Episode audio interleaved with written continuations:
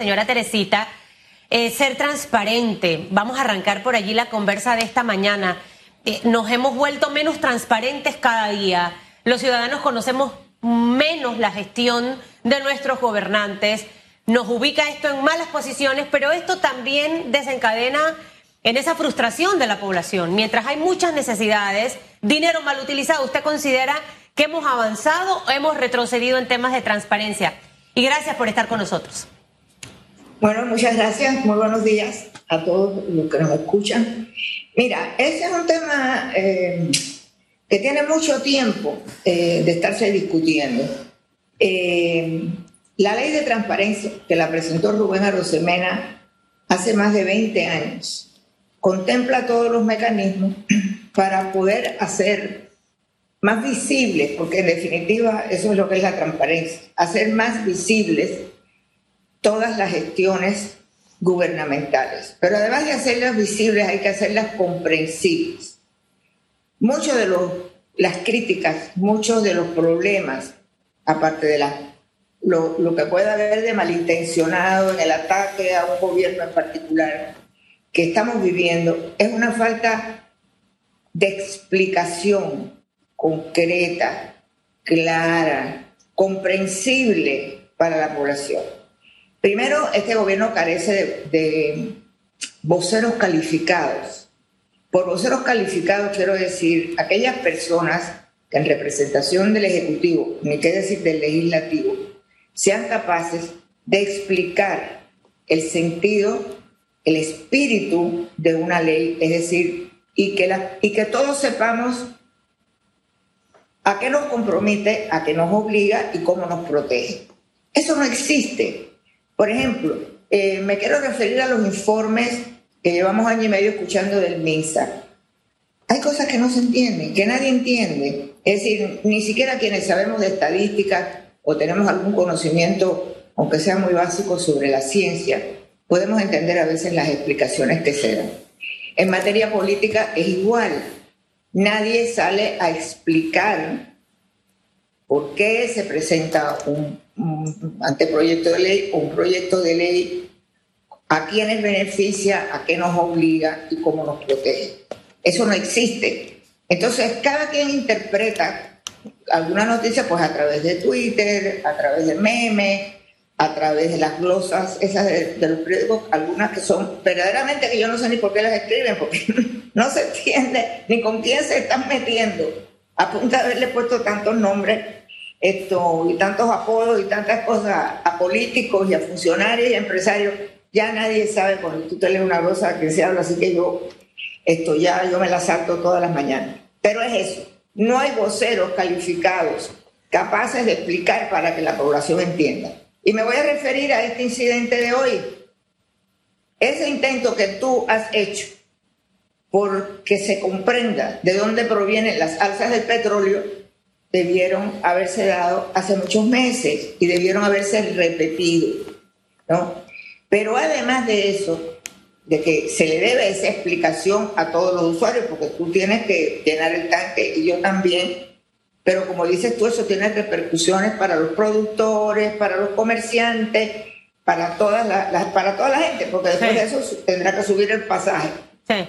Nadie explica eso, nadie explica eso, pero además tampoco se le hace entender a quienes están cerrando las calles hoy claro. el daño que le están haciendo al país, porque ninguno de los que estén atrapados en ese tranque puede resolverle el problema. ¿Sabe una cosa, señora Teresita? Escuchándola, eh, recuerdo yo, no sé si en qué gobierno fue, pero todas las semanas había vocería de la Dirección de Hidrocarburos.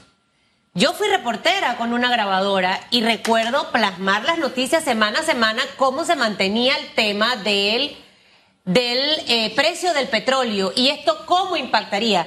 Lo que usted ha dicho es clave y siento que hemos tenido ausencia, nos hemos centrado simplemente en los temas que creemos que son importantes y los temas medulares para una población los hemos dejado abandonados. El tema de, de, de hidrocarburos, ahorita me viene a la mente el Consejo Nacional, el SENA, en el M E F, todos los martes había comunicación, los periodistas allí, se comunicaba básicamente todo lo que iba dándose semana tras semana.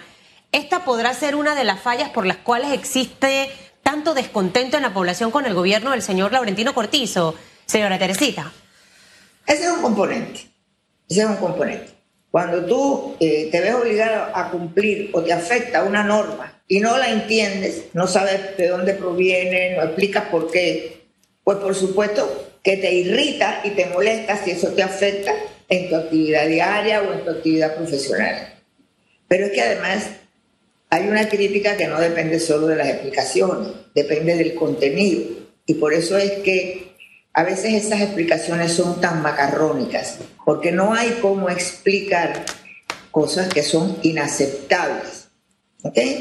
Es inaceptable que en un momento en el que el país pasa por una crisis como esta, donde hay un titular hoy en uno de los diarios donde dice que hay cerca de doscientas ochenta y nueve mil personas desempleadas, ¿eh? La Asamblea se suba el, el presupuesto, y el presupuesto para planillas y para botellas, porque no es tampoco que puedes decir, le estamos subiendo el presupuesto al Gorgas o a la Senacid, porque son dos instituciones claves para poder ir resolviendo de manera científica y adecuada el problema de la pandemia en la que estamos, y pareciera que vamos avanzando, pero las que vendrán, porque ya en todas eh, las publicaciones internacionales y científicas se viene repitiendo que esta es la primera de muchas otras. Y, y tenemos en Panamá un peligro que está allí presente y que yo vengo denunciando desde hace veinte años, pero a nadie le importa, porque en definitiva el migrante ese pobre esto, que está allí en la frontera, a poca gente le, le duele ni le interesa. Eh, por ahí nos va a entrar de todo. Ahí viene gente de países donde hay eh, cólera, eh, donde hay toda, toda clase, toda clase. De, de enfermedades endémicas, es decir, que están allí presentes todo el tiempo, que producen una cantidad de muertes enorme. Esto, bueno, eh, bueno, pero eso se podría... ¿Cómo tú justificas que tú le subes el presupuesto a la Asamblea, ¿eh? o, que, o que nos seguimos endeudando en cosas inútiles, ¿no? O que aparece un escándalo de un sobreprecio o de una licitación que se manejó mal? ¿Cómo tú le explicas a la gente que está sin trabajo y pasándola muy mal, cómo le explicas que eso está sucediendo? Porque hay razones, no hay razones.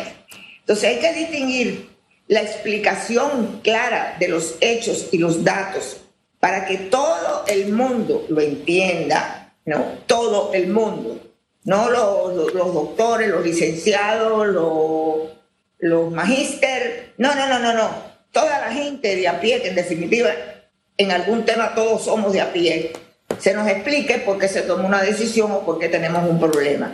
Entonces, hay que informar con los datos, hay que sacar las conclusiones, pero hay cosas que no se pueden explicar. Yo creo que por eso es que los voceros han desaparecido, porque nadie que se respete políticamente ni intelectualmente puede salir a explicar todas estas cosas que te he mencionado, ¿no? Sí, el eh, tema del presupuesto, las partidas, etcétera. En esa misma línea, eh, Teresita, por ejemplo, pareciera que existiera anarquía en Panamá. Hay una falta de estructura gubernamental que ponga orden y que envíe ese mensaje a la ciudadanía. Al, al parecer existe un, un puente roto entre el Estado y el ciudadano. Por ejemplo, usted mencionó cosas inútiles, utilizando sus palabras, eh, con relación al presupuesto general del Estado. Este es el presupuesto que supera los veinticinco mil millones de dólares y es el más elevado en la historia del país.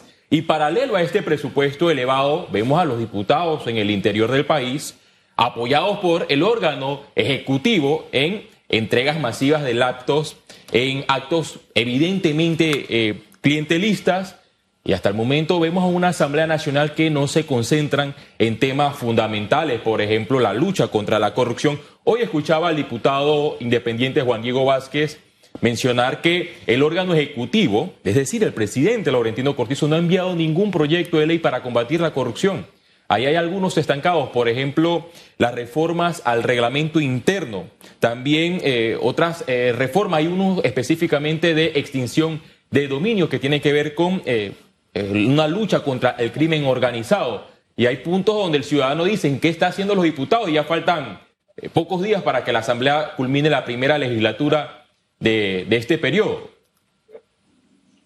Bueno, la Asamblea tampoco es inocente en eso que está pasando. Porque si bien el Ejecutivo debe ser quien alimente la presentación de proyectos eh, ante la Asamblea para facilitar su gestión, para llevar a cabo su plan de gobierno. Esa es la función de que el Ejecutivo mande proyectos de ley a la Asamblea. Es decir, eh, poder ir adelantando una agenda que pareciera o no estar, o ser tan dispersa que nadie eh, la comprende muy bien. Pero el Legislativo no escapa de eso. Que la, en la Asamblea Legislativa eh, se aprueben leyes del festival de no sé qué, del Día de la Putarra, del no. Es decir, de, de verdad que eso alguien debería tener el valor de pararse allá ante sus colegas y decir, no, colega, esto no es tema de una ley. Mira, hay parlamentos en el mundo, en los países más adelantados, que no se reúnen más que, no sé, dos, tres veces al mes. Se reúnen muy poco. Pero lo que llega allí para discutirse en materia de políticas públicas, es decir, el, la aprobación del presupuesto, cómo se ha distribuido ese presupuesto, cómo se va ejecutando ese presupuesto, que son las materias importantes que afectan la vida de todos los panameños, eso no se discute. Allí aquello es una pelea para decirse insultos, decir además cosas que son tan vergonzosas. Y te lo digo que me duele porque yo fui legisladora y fui diputada. Y he visto con dolor, porque la Asamblea... Es decir, el órgano legislativo es el primer órgano del Estado. Allí está de verdad manifiesta la voluntad popular. Por el modo como se escogen, los diputados vienen de todos los circuitos, de todas las provincias, de todos los niveles, de, de todos los partidos. Que hayamos llegado a presenciar cosas que verdaderamente aver, deben avergonzar a cualquiera diputado o legislador que haya pasado por allí tratando de hacer una gestión. Sí, pero lo que te quiero decir es que sí, no, el, el Ejecutivo no produce absolutamente nada porque pareciera no tener rumbo ni tener agenda, pero tampoco la Asamblea lo hace, porque durante el gobierno de Mireya Moscoso, la Asamblea de motu propio y por su iniciativa legislativa presentó proyectos interesantísimos y buenísimos en beneficio del país. Entonces yo sí creo que también, y eso no es problema de Juan Diego Vázquez, que hace lo que puede allí a, a qué sé yo, no sé cómo sobrevive aquella locura, ¿eh? Hay que poner también la responsabilidad en por qué los diputados que están allí no son capaces de presentar no solo anteproyecto de ley que la población diga que bueno, no, lo que se presenta son disparates, como esto ahora de que para ser historiador tienes que ser ciudadano panameño. ¿Y qué hacemos con los grandes historiadores que hay en el mundo entero? No pueden venir aquí a dar una conferencia, no pueden venir aquí por un año a dirigir la tesis de dos o tres buenos estudiantes. Cosas absurdas, cosas ridículas. Entonces, la Asamblea también tiene una responsabilidad. Claro, la Asamblea también está controlada por una mayoría que no tiene la menor idea de qué es lo que tiene que ir a hacer allí, salvo, como dijo uno al principio de, de este periodo, hombre, a mí me engañaron porque a mí me dijeron que yo venía aquí a hacerme rico y no he podido. Ay, por Dios. Desvergüenzas como esas, desvergüenzas como esas que, que sí. Nos hacen sonrojar a todos, ¿no? Bueno, sonrojar y enojar. Yo, eh, de hecho, ayer la gente me decía que si estaba enojada el resto del día, porque en la mañana me molesté cuando vi lo de las laptops entregadas por cinco diputados del P R D, cuando eh, en esta pandemia Meduca, por ejemplo, debe ser el ministerio que debió entregar las laptops y no llevar a diputados. Este, este comentario me lleva a preguntarle, ¿ha cambiado ese rol de un legislador, de un diputado? Eh, hemos desmejorado la calidad de parlamentarios dentro del órgano legislativo. Hemos visto el resultado hace pocas semanas de lo que fue la discusión eh, y el supuesto análisis, entre comillas, señora Teresita, de la ley, del proyecto de ley de reformas electorales. Eh, y definitivamente más allá de cosas absurdas que presentan, que coincido cien por ciento con usted, y disparates que hacen, eh, cuando llega algo importante, realmente terminan de ponerle la cereza al pastel, porque solamente una muestra lo que ocurrió con el tema de las reformas electorales. ¿Usted considera que ha desmejorado la calidad de parlamentarios dentro de la Asamblea y cómo evalúa usted lo que se hizo con reformas electorales. A ver, lo de la calidad es difícil medirlo, porque eso no se mide por títulos universitarios, ¿no? Eh, eso se mide por la experiencia política y por el compromiso y la honestidad de cada uno de los parlamentarios. Yo he tenido colegas, eh, tuve colegas que no tenían mayor eh, formación académica y sin embargo tenían un conocimiento de la realidad y una experiencia de vida que enriquecían cualquier participación que tuvieran en el pleno. Entonces, eso es lo primero que hay que entender por la calidad. No es cuántos títulos tú tienes, no es cua... no, no, no, no, no. Es tu, tu, tu honestidad, tu, tu conocimiento, tus vivencias y, por supuesto, también los conocimientos. Porque para, para redactar una ley, uno no coge una hoja en blanco, una pluma, y empieza artículo primero y va poniendo ahí lo que se le ocurre. ¿Eh? Eso no es así. El, el, el presentar un anteproyecto de ley ha tenido un trabajo previo que puede haber durado siete, ocho meses para poder ser presentado por un diputado responsable. ¿Por qué? Porque, bueno, pues tienes que justificar y por eso se llama, el, la, la página que acompaña a cada proyecto se, se denomina la, eh, la explicación de motivos. El diputado o la diputada tiene que decir por qué cree necesario que hay que modificar, derogar o hacer una nueva ley. Y eso lo tiene que hacer con cifras, con datos y con argumentos. Eso es lo primero. En segundo lugar, ese, ese anteproyecto, cuando se llega a la, a la, a la, se presenta ante el Pleno, pasa a la comisión correspondiente. Y allí los miembros de esa comisión tienen que hacer un proceso que se llama el prohijamiento, es decir, aceptarlo para ser discutido. ¿Por qué? Porque hay cosas que no merecen ser discutidas. Hay cosas que cuando llegan allí, el presidente de la comisión y los comisionados en esa asamblea dicen, oiga, perdone, pero esto no es un tema para discutir, y allí muere. Cuando es prohijado y aceptado y se discute, diputados tienen derecho a participar en esa discusión. Con voz y voto solo los que son miembros de la comisión. Pero puede ir todo el que quiera. Si el tema te interesa, tú entras por allí, ni siquiera como periodista, ni nadie. No, no, no, no. Yo vengo como ciudadana y quiero participar en la discusión de este proyecto de ley. Y ha habido momentos en que esas comisiones tienen hasta que trasladarse del sitio donde están porque no cabe la cantidad de ciudadanos y expertos que han ido a dar su opinión. Ahí eso pasa al segundo debate. Y en el segundo debate, setenta y un diputados pueden masacrar el más perfecto proyecto y necesario proyecto de ley. Todo el mundo puede proponer un cambio. Todo el mundo puede proponer que se emita, se omita un artículo, ¿no? Pero eso hay que hacerlo con los argumentos, porque ya después que eso pasa, el segundo debate, si se mejoró allí, magnífico. Y hay proyectos que llegan que no son tan buenos ni tan completos, que entre los setenta y un diputados y los acuerdos que se hacen eh, políticos para adelantar un proyecto necesario, mejora sustancialmente.